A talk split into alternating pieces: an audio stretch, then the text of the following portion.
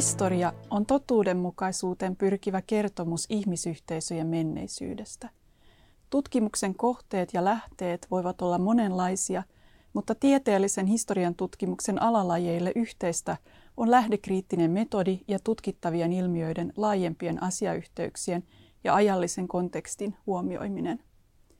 Tieteellinen historian tutkimus perustuu faktoihin. Silti historian kirjoitus on aina näkökulma ja tulkinta – sillä lähteet eivät välitä menneisyyttä sellaisenaan, vaan ainoastaan murtoosan eletystä todellisuudesta. Kautta aikojen historia on toiminut itseymmärryksen välineenä, ei vähiten kriiseissä.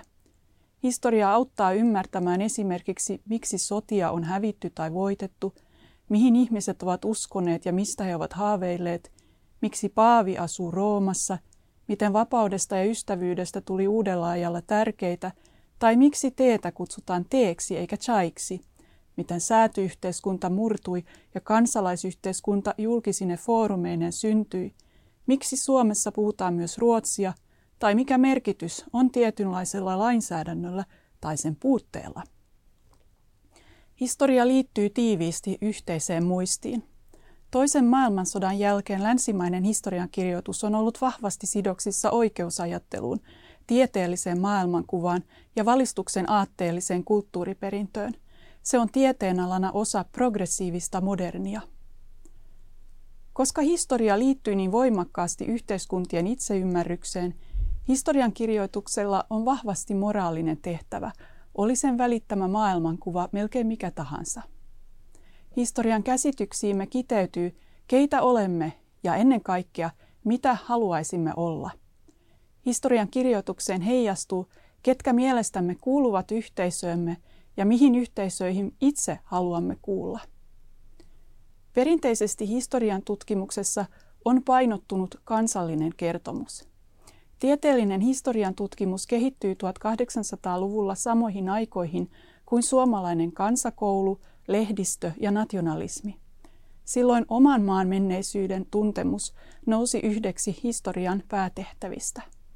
Kun Turun yliopisto perustettiin 1920, juuri Suomen historia valikoitui näin yhdeksi humanistisen tiedekunnan ensimmäisistä oppiaineista. Kansakunnat ovat sosiaaliantropologi Benedict Andersonin mukaan kuviteltuja yhteisöjä, sillä ne perustuvat toisilleen tuntemattomien ihmisten mielikuvaan yhteisestä elämänpiiristä ja kohtalosta. Kansallinen historia osaltaan on omiaan luomaan tällaista yhteisöllisyyttä – Kansallisen historian ei kuitenkaan tarvitse olla nationalistista, eikä Suomenkaan historia rajoitu kansalliseen viitekehykseen.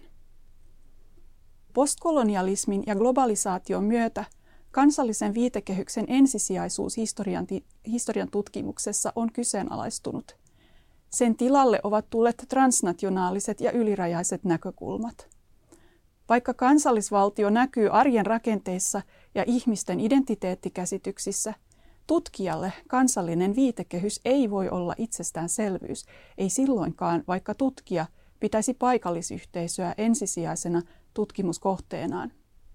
Myös Suomen historia määrittyy suhteessa laajempiin ylirajaisiin yhteisöihin ja on siten paikallista globaalia.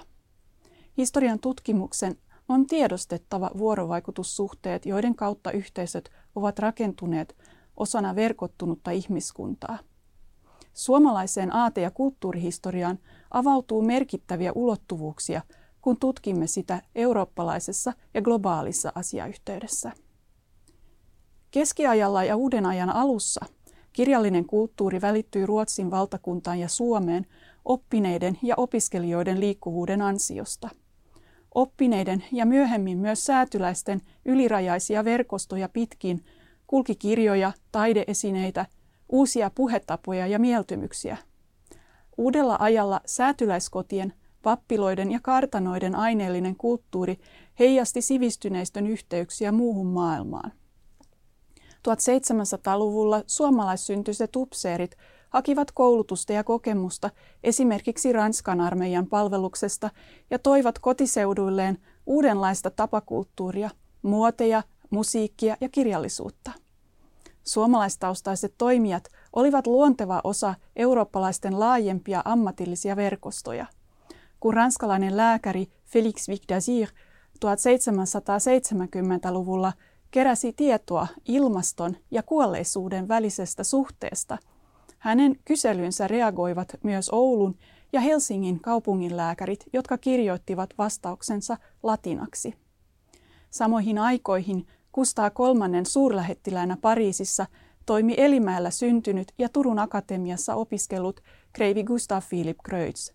Hän on Pohjoismaissa tunnettu siitä, että hän uudisti ruotsalaisen kaunokirjallisuuden muotokielen, mutta maailmalla myös siitä, että hän liikkui valistusfilosofian piireissä ja solmi Ruotsin valtakunnan puolesta ystävyys- ja kauppasopimuksen juuri itsenäistyneiden Yhdysvaltojen kanssa. Uusien aatteiden ja käsitteiden lomassa ihmiset ovat omaksuneet myös uusia tunteita ja intohimoja.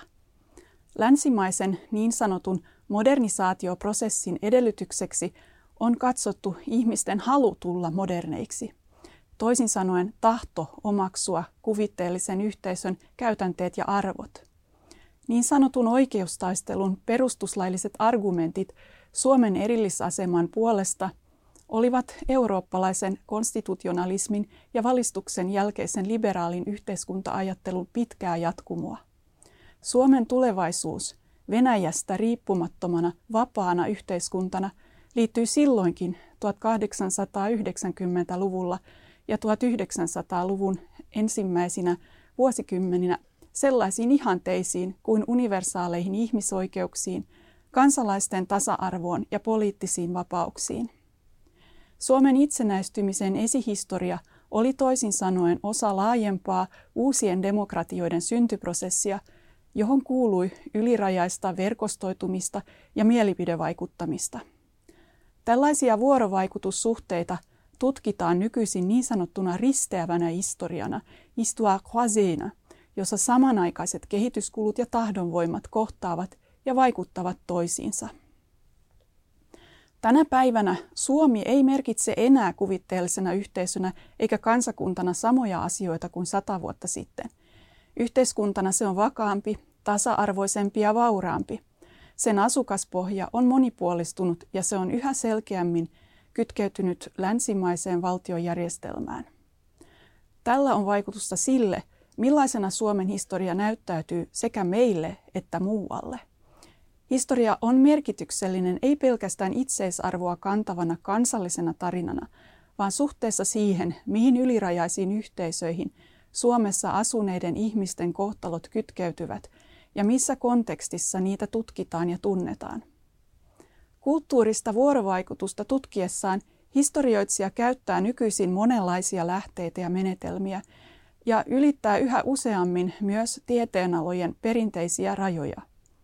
Hän saattaa esimerkiksi hyödyntää kaunokirjallisuutta ja taideteoksia ymmärtääkseen aatteita ja representaatioita.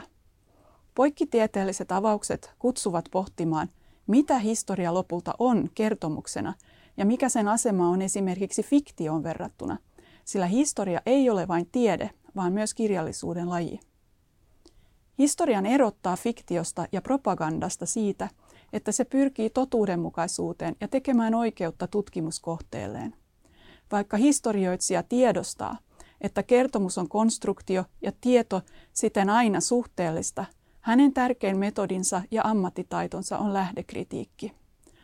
Vastuullinen ja tieteellinen historian tutkimus erottaa valheen ja propagandan tosiasioista ja rakentaa kertomuksen, joka huomioi nyanssit, mittasuhteet ja faktojen asiayhteydet – Juuri nyt tarvitsemme erityisen paljon tällaisia taitoja. Vilpitön ja lähdekriittinen historian tutkimus palvelee siten koko yhteiskuntaa sekä Suomessa että maailmalla.